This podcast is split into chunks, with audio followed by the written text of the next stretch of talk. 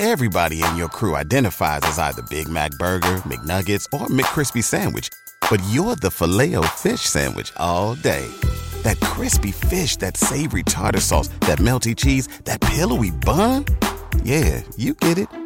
Every time. And if you love the filet of fish, right now you can catch two of the classics you love for just $6. Limited time only. Price and participation may vary. Cannot be combined with any other offer. Single item at regular price. Ba da ba ba ba. Welcome to Lorehammer Listener Lore, the Warhammer 40k podcast where you get to write the script. If you would like to submit your story, you can email lorehammerpodcast at gmail.com. And if you'd like to support the show and maybe even jump your story in the line, or maybe even read stories with me, or maybe you have a story you would like to read to me, head on over to Patreon at Lorehammer Listener Lore and check out all the cool ways to get involved and support the show. Enjoy.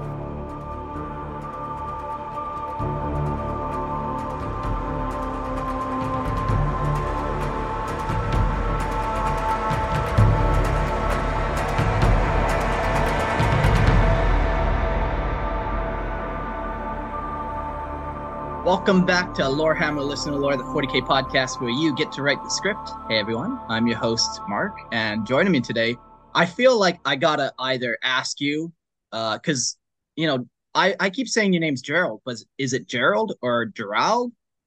I've heard it pronounced a couple different ways now from a couple different people. I don't know who's been calling me Gerald, but Gerald, maybe It's I've Gerald. also heard. Gerald. Yeah. Gerald. Okay, so I've been doing it right. I haven't been doing you dirty. That's good. Um, so you've written us some lore, which uh it's Imperial Knight lore, so I'm super hyped about it. I I think Imperial Knights are the coolest thing in 40k. They're they're my jam for sure. yeah, you've asked for knight lore, so I decided to write up some ages ago. I'm Yeah, still yeah. finishing the last part of it, but this thing is long enough to, you know, hopefully I'll be done by the time we, you know, these episodes roll out. Yeah, yeah, yeah. Hopefully. Very cool. Yeah, and you showed me a couple pics of the knights that you're working on, and they are beautiful. They're they got a bunch of different colors on them. They got the grit and grime. So uh, you know, go pop your head into Discord and uh, check out pictures of the of his knights.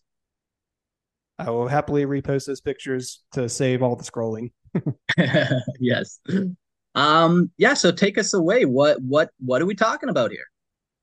All right, so this is a custom knight house that uh I get I I don't know how I somehow ended up getting a knight preceptor with its uh with its pilot and then I figured, well, you know what? It might as well come up come with a couple of armigers. So I ended up getting the armigers. And I thought, uh, you know what? I might as well make some lore about these guys Yeah. Uh, and here's and- and here's the and, and here's the funny thing too. So uh do you remember when we did a uh when we did the Void Wraiths episode and they at the very end they mentioned like a free blade? yeah, yeah. This is the free blade. Okay, cool. Okay. So we So got this is kind of like a kind of like a prequel to the prequel to the Void Wraiths chapter episode. Cool. Okay. Um, yeah, this is called The Blades of Stalios. Uh, do you want to maybe just read and then uh, end where you feel like it's natural, and I'll pick up from there? Uh sure. Am I doing my uh David Attenborough narrator voice again? I can only be so turned on in one day. Oh yes. Okay. Cracks knuckles. Let's get going. the Blades of Stallos. Wind rushed along the dusty red wastes of Loriath, carrying the flakes and leaves of orange and yellow foliage on its currents. Through a canyon, the current twisted, turned, and sped around the, ja- the jagged rocks lining the walls. At the mouth of the canyon stood a battered, beaten, and besmirched knight preceptor of small renown. The red dust scraped across its silver trimmings and carapace, corroding the white background and blue stripe along its spine. Its shoulder pads, halved red and white, bearing the time ravaged marks of a white wolf and a faded black aquila, respectively. Blue eyes glow through its rusted visor, shaped as a wolf's maw. In its right arm, a las impulsor hummed idly, with slow blue and white pulses. In its left arm, a Reaper chainsword revved for the will of the knight's pilot and machine spirit. In due time, the signs of its quarry came into view at the far end of the canyon, through dust and fog as a shadowy blob. Just tell me what I want to know, Knife Ears, and then I'll leave in peace. Geralt pleaded over his voxcom, annoyance trailed in his voice. A roar echoed overhead in the blotted skies and circled around the top of the canyon. It was a single Wraith fighter. Through the static and feedback of the returning channel, a pompous, high pitched voice replied, You deserve nothing. You deserve no recompense from us, Mon-Keigh. Your ilk invaded our space, terrorized our Exodite brethren, and desecrated this planet with your filthy footsteps. The shadow blob at the far end of the canyon grew larger and more defined as Geralt's optic senses filtered out the dust and haze of the red wastes. A single Wraith Knight marched toward him, painted in the garish colors of bone and green, while bearing a strange glyph with a red heart. Damn it, Geralt cursed. Of all the craft worlds to piss off, why this one? He switched his Vox channel in haste. Mattis, McKean, Tell me you're seeing this. Gunfire broke through the feedback of the vox. We have problems of our own. You try dealing with two Wraith Lords and a Spirit Seer. The machine spirit of Geralt's knight grew less restless. Amid the ambient noises of the landscape in the vox channel, a mechanical groan bellowed from within the knight. Without input, the knight primed its las impulsor and broke into a sprint. Geralt strained, strained to control the spirit's will and temper its enthusiasm. No, no, not yet. He reined it in upon seeing the Aeldari construct and aimed its sun cannon. He released a charged impulsor toward the Wraith Knight and ducked. The diversion caused the cannon to fire off course and missed the top carapace by centimeters. Scorch marks grazed the armor where the sun cannon missed, causing the machine spirit to yip in pain. Instinctively, the spirit charged another round of the las impulsor and aimed at the speed of thought. Wait. Geralt calmed the anxious machine spirit. Once, a, once, an, once an alert chimed, through the cockpit's cogitator. He revved the Reaper chainsword and stuck, struck the ground beneath, whipping up a torrent of obscuring fog before flinging the debris toward his foes. The strong winds in the canyon carried the debris into the eyesight of the construct as the shadow of an object fell overhead. It landed with a resounding crack, crumpling into the sands below. A second object leaped from the leapt from the upper cliff into a jumbled pile of constructs, smashing wraithbone armor and joint circuitry with a mixture of chainsaw cleaver stabs and the kinetic punch of a thermal spear. The impact of the fall blew the fog away to reveal an Armiger warglaive wearing black pauldrons charged with white goat. Re- re- relentless in its assault on the fallen Wraith Lord, it garnered the attention of the larger Aeldari construct, who pivoted like a dancer and charged forth. No amount of secondary fire from Geralt's heavy stubbers distracted the Wraith Knight from pursuit of its prey. In a single swift strike, the construct stabbed the Warglaive through the back of the leg and at the joint with a ghost glaive, inciting a pained cry from McKean over the vox. No! Mattis screamed over the cries of, amid the cries of her sister. Atop the cliff appeared a second Armiger in the pattern of a Helverin, sporting violet pauldrons and a black falcon. No sooner did it appear as it unleashed a, t- a torrent of autocannon fire at the Wraith Knight. Hundreds of bullets bounced off the armor of the construct in seconds, but the distractions proved to be enough. Geralt saw an opportunity and urged his machine spirit into action. Fueled with a protective fury amplified by the spirit of the knight, he broke into a sprint, charging the impulsor to dangerous levels before releasing a powerful blast. A beam of blue energy shot forth, obliterating the ghost glaive and arm of the Wraith Knight. Not my sister, you pointy eared witch! Geralt roared, urging, using the moment, moment to close the distance between himself and the construct, revving the chainsword as he sprinted. Reeling from the blast of his las impulsor, the Wraith Knight struggled to aim its sun cannon at Geralt, but his machine spirit sensed the de- desperation and swatted the cannon away. With a mechanical shriek, Geralt plunged the chainsaw through the waist of the construct, severing its legs in a flash of blues, pinks, and whites. In seconds, the Wraith Knight flopped to the red ground beneath, burying itself to the chest amid muck and glassed sand. Before the failing construct could move, could move its remaining arm, a well placed autocannon shot to the shoulder re- wrecked the machinery inside, forcing the cannon to a, forcing the cannon to fall limp. McKean's Armiger stood from the wreckage and hobbled to the beached construct, delivering a kick to the head, its machine spirit chirping in anger. Stop, Geralt ordered. We need it alive. I have questions for it. Mattis, what's the situation with the other Wraith Lord and Spirit Seer? Auspex report. Wraithlord neutralized, but Spirit Stone intact, and the Spirit Seer is injured but alive. The Wraith Fighter flew off. Keep an eye on them and call in your husband's ship for departure. It won't be long before the fighter comes back and more of them show up. Geralt forced his knight into a kneeling position, much to the chagrined whines and whimpers of its machine spirit. Flicking the controls and dials into auto mode, he disengaged with a painful tug from the cortex cables. Shuddering from the jolt along his entire nervous system, he lamented never getting used to the sensation. Out of his knight, he pulled an Archaeotech pistol in anticipation and sauntered to the head of the failing Wraith Knight. The glass of the construct hissed open with, with jets of acrid blue smoke billowing out. Geralt froze in place, picking up a ping and warning flash from his helmet's bioscanner. The instant the smoke cleared, he took aim and shot his pistol, blasting the fusion gun out of the pilot's hand. You vile, worthless Mon-Keigh! The Aeldari pilot screeched, his veneer of arrogance cracking like the go- like the glass of his ghost sword. Geralt huffed. I warned you, Knife. All I wanted was information, and then I would have left. You'll get no satisfaction from me, the Aeldari spat. Not even with this, Geralt chided, pulling a glowing rock from the chest of the construct. I understand these are important to your kind. Tell me what I want to know, and I'll give it back and let you live. Otherwise, he threw the stone to his feet and raised his pistol. As he charged and aimed it at the stone, the Aeldari held out his hand and cried out, Wait! You dare resort to such lowly measures to condemn a soul to torment just to seek my wisdom? I'll answer your questions, Mon-Keigh. What do you want to know? I couldn't care less of your afterlife. Geralt dismissed, holstering his holstering his pistol, grabbing the grabbing the glowing stone. He held it up to the Aeldari pilot, still writhing in his cockpit. Now, what can you tell me about the solitaire you call Ramara? The Aeldari stared at him in disbelief, but relented upon seeing the spirit stone in his hand. He answered Geralt's questions with a location, exhausting the extent of his knowledge. Geralt pondered and then put the location coordinates to his knight and sisters. He traded looks between the spirit stone and the pilot for a moment before stepping closer. Despite the Aeldari's duplicitous nature and difficulty to read, Geralt felt the tension. He cracked a half smile and gently tossed it to the pilot. Once the pilot caught the stone in his remaining hand, Geralt drew his pistol and shot the Aeldari in the shin. The pilot writhed in agony and roared, You lying insect! Treacherous serpent! Geralt shrugged and turned away, remarking coldly, I said I'd let you live.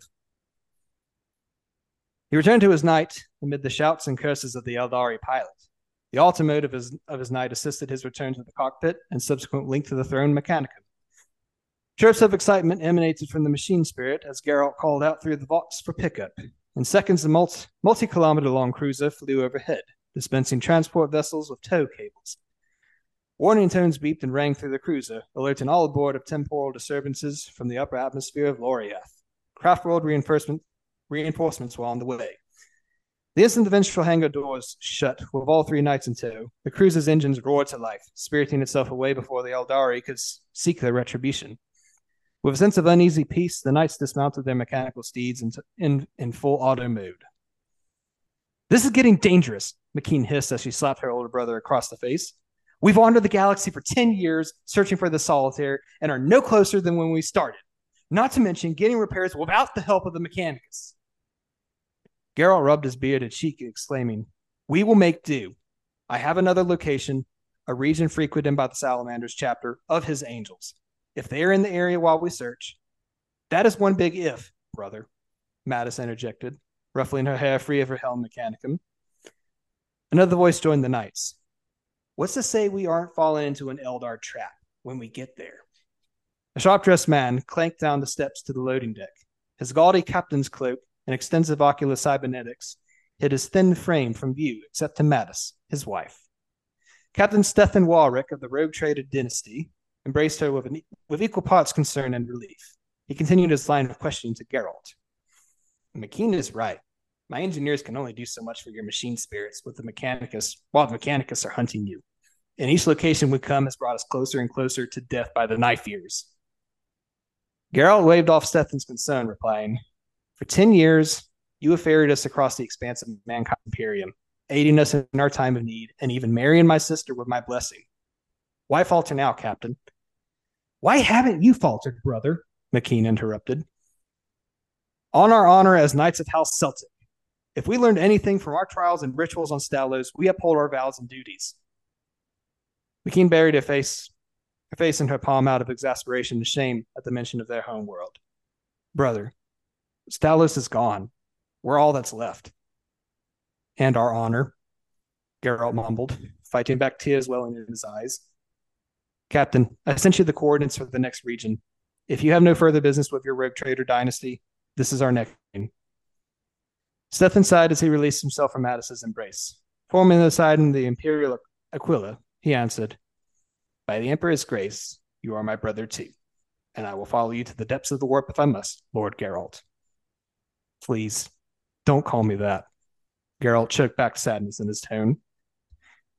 Without further word from his siblings, the knight returned to happy chimes and beeps of his the knight returned to happy chimes and beeps of his machine spirit, electing to sleep in the cockpit during the warp jump. Geralt studied the recordings of the machine spirit the machine spirit provided of the decade of battles he and his sisters served with Captain Stefan's aid. Fatigue took him slowly, with each passing vidlog and pict feed. Now in the throes of deep sleep, Geralt dreamt of, the, of his destroyed home planet. Come on, son, High King Jarek called from a young Geralt. Geralt rushed through the servants of the castle to meet up with his father.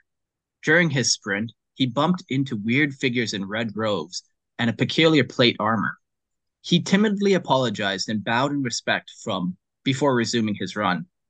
Huffing and wheezing, he saw his father standing next to the royal carriage, speaking with another red robed figure, and skidded to a halt messing up the creases in his vestments and building up sweat in his hat. The red robed stranger peered into young Geralt's eyes, but Geralt could not see under the hood except glowing eyes of green and yellow. The stranger nodded to High King Jarek and marched off to join its similar dressed comrades. Who was that? Geralt asked. Jarek knelt and straightened his son's garments, answering, He is Magos Ar- Aran, when you and your sisters are old enough to start your knight trials, as I did with my brother and sister, he and his priests will preside over you to make sure that thee are ready. Gerald understood what his father meant. In the histories, the ruling house of Celtic held three powerful weapons of which can only be operated by those of not just Celtic blood, but the blood of his siblings. Only acting in concert could three siblings of the Celtic family wield these weapons without fear of death or worse. To prepare the siblings, the reigning High King, with the aid of the Red Robe priests, prepared a series of trials tailored to each prospective wielder. Gerald relished the idea of beginning these knight trials. We'll talk more of it when your mother and sisters aren't busy at the markets. Jarek patted his son on the shoulder. But first, let us ride out to the square. I've heard talk of the merchants that a traveling fair has come to entertain our people.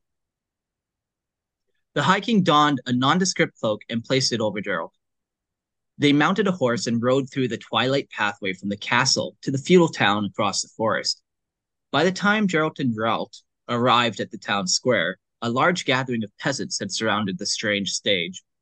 Wiggling their way into the front of the crowd, Gerald and his father watched as lanky figures dressed in garish robes of checkered patterns and white masks burst through the curtains regaling the crowd with alluring melodies and eerie dances.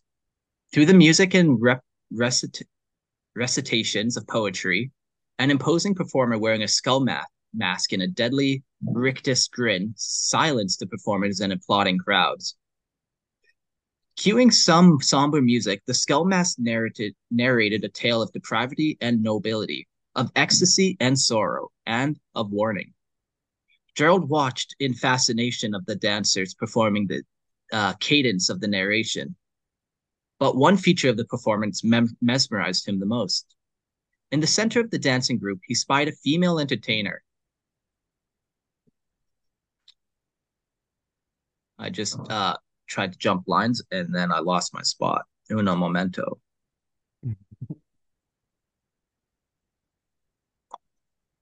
In the center of the dancing group, he spied a female entertainer gyrating and swaying to, to the different beat from others. Her main features were covered by robes and a mask, but Gerald felt he knew this dancer to be the girl of his age, for her only visible feature was long, flowing blonde hair, shining like silver in torchlight. Through the performance, he trained his eyes on the girl and shuddered when he stared back, and he shuddered when she stared back at him. The performance ended with a final glance before she returned to the shadows behind the curtain. The crowd of peasants, peasants cheered while some sobbed, moved by what they had witnessed. Let's go home, son. Jarek shook Gerald into focus. We'll tell your mother and sisters about this fair. They mounted their horse and trotted to the gate square, to the gates of the square. In one last act of wonder, Gerald turned his head towards the stage, spying the masked girl in the distance, stealing one more glance at him. Ooh, love can bloom in 40k. um, yeah, holy cool, man. This is awesome. I really like so much of it from just the writing style, but just like all the 40k words thrown in here, like cortex cables, and just like you just make up cool words like that, man. I you made up a lot of them. a lot of extensive research in the uh, 40k wiki since I don't have a Knight Codex on hand. I I love how you have interpreted the the relationship between the knight and the pilot. You know, there's that constant battle of who's actually in control of this machine. You know, it's like wait, spirit, like or wait, machine, like not yet. Wait, like there's this commandingness to it, and like he might get overpowered at one point, and it creates this cool storytelling ability where there's chaos in in his own kind of control. You know, it's not just he can do whatever he wants whenever. There's kind of some mm-hmm. division. But it's also from my understanding was it, I guess in the knight trials, uh, especially if like a, a house with a long, much longer history, you you're you're interfacing with not just the machine spirit, but like your ancestors that have also piloted the knight. Um, so there's that going on, and I also took a lot of inspiration from Colin's uh, cold cold open stories mm. audio drama of the knight pilot trying to try kind of wrestling with his machine spirit yeah. while fighting Tyranids. But there's yeah. also a reason the machine spirit of you know my knight and the armigers is acts a little quirky, but we'll we'll go into that another time. uh yeah, speaking of like ancestors and stuff, um, you kind of mentioned in this like that there's three weapons of the house and they're passed on. Uh you didn't directly say that these weapons were the knights, but that's what I'm assuming. Yes. And then to go further, are there and so there's only three three knights in your house then, essentially. Yes. Mm-hmm. Cool. The knight the knight preceptor, which I have yet to build, unfortunately, but whenever that happens, I will gladly post it to Discord. And the uh yeah, just the knight and the two armigers. Just one yeah. one's a Helverin, the shooty one, and the other one is the stabby one, the warglaive. Yeah. Uh, it's it's cool. Like knight houses, you could have a hundred knights in it, or you could have it a more traditional noble kind of house like that, where it's a direct lineage, and you know you got your brothers and sisters who pilot the the smaller knights while the firstborn takes the big one. Like, yeah, very cool. And I uh, figured. Oh, go ahead. No, you go for it. Oh yeah, and I figured, well, you know, 40K is all about, you know, good power fantasy. So I figured, why don't I just go ahead and do a self insert fan fiction? yeah, yeah. in case the name wrong with that. in case the naming wasn't obvious enough. Yeah, yeah. oh man. Uh, I like how you describe just suddenly like the little differences in the heraldry as each knight shows up. You know, you don't have to describe the whole knight. You just kind of and on this pauldron, this small detail, and that's enough. Um, I like that little bit so um, I don't think I, I have it written out in my parts two and three. This is going to be a three parter um, as long as this is going. But with my particular knight house, um, the main feature, of course, is like the white carapace with a bl- of a uh, blue stripe. But then the pilots are allowed to uh, change up the heraldry, uh, the, like change up the color of the pauldrons and the uh, the animal charge or whatever to mm-hmm. kind of give the add that little personal touch. So, um, so like I have a white husky mix. So for my self insert, uh, you know, for my self insert, that's why the, the the knight has you know, and my favorite color is red. So that's why he has red pauldrons and a white wolf on his okay on his uh knight, and then, and then so on yeah. and so forth. Your loyal companion. exactly. Cool. Um, I can kind of picture where this story is going, and I like that. Like, you know, you the the part that I wrote is about being back on Stelios, and um, you know the um, what the heck, the Harlequin performance that is happening there, and I mm-hmm. have a feeling that they're gonna be the reason why the planet was destroyed. You know, I don't know how, but you're just gonna have to find out in part two or three. Yeah, yeah. Uh, a couple of the parts that kind of really stood out to me, uh, just going back to the relationship of the knights and the pilot. Like, I like that he sleeps in his knight when he when he can, like when they're going through the warp or whatever. That's where he chooses to be. I just picture, you know, back in ancient times, you know, uh, a knight would go to the stables and sleep with his horse or whatever, and there's that bond, there's that communion uh, and it's like, why would this noble ever be sleeping next to a pile of horse shit in in a pile of straw? Well, he does it because his animal is like a part of him. His horse is who he mm-hmm. is. Without his horse, he's nothing. You know. And especially when you draw from history, like your, I guess your lower ranked nobles, quote unquote, that happen to be knights, they don't have the, they don't have the luxury of a giant fancy castle to lay in, especially when they, you know, especially when they're off questing or going part of a campaign. So it's just like, yeah, you may have yourself, your animal companion, and then maybe the guy fighting next to you. That's it. Yeah, yeah. No, it's sweet. I do have one gripe about this lore. All right, lay it on me. Wraith Knights are piloted by twins. Ah, damn it! I missed that detail. Yeah, minor detail, minor gripe but it could have definitely introduced a huge storytelling ability. Uh, like maybe it'd just be a simple change of like instead of holding the soul stone, uh, he he's pointing the gun at the twin pilot. You know. So, I guess maybe I misread it. Is I thought is the twin pilot supposed to be dead and integrated into the Wraith Knight, or is it actual an actual living twin?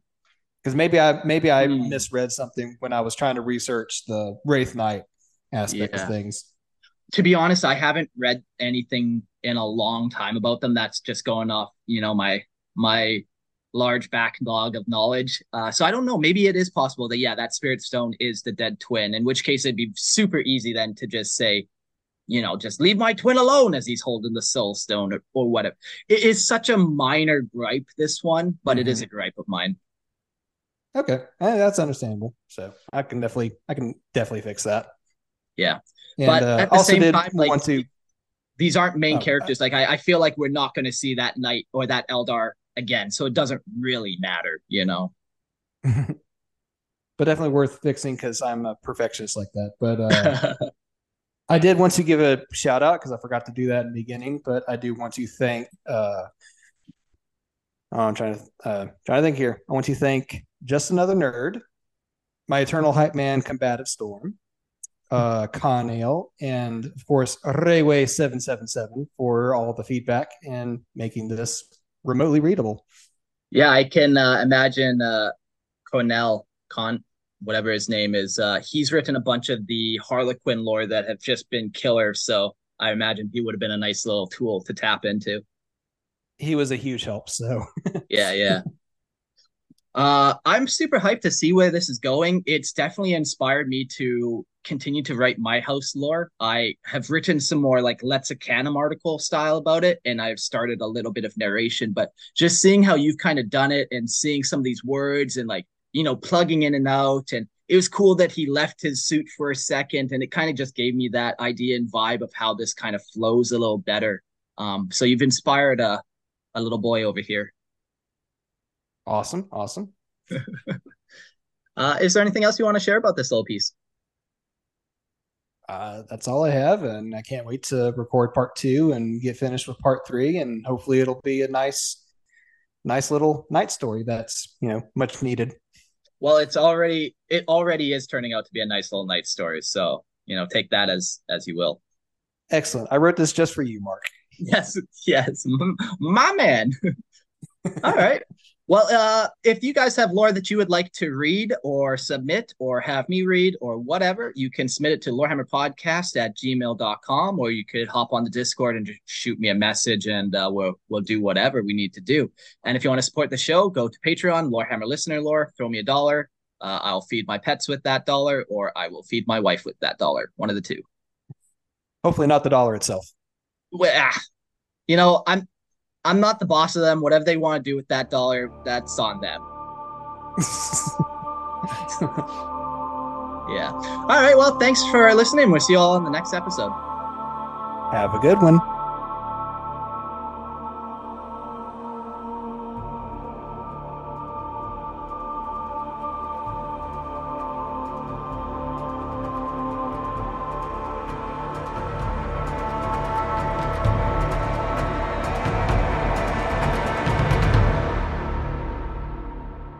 Thanks for listening. If you would like to submit your story, you can email lorehammerpodcast at gmail.com. And don't forget to check out our Patreon page and support the show at Lorehammer Listener Lore. See you next episode. Everybody in your crew identifies as either Big Mac Burger, McNuggets, or McCrispy Sandwich. But you're the filet fish Sandwich all day.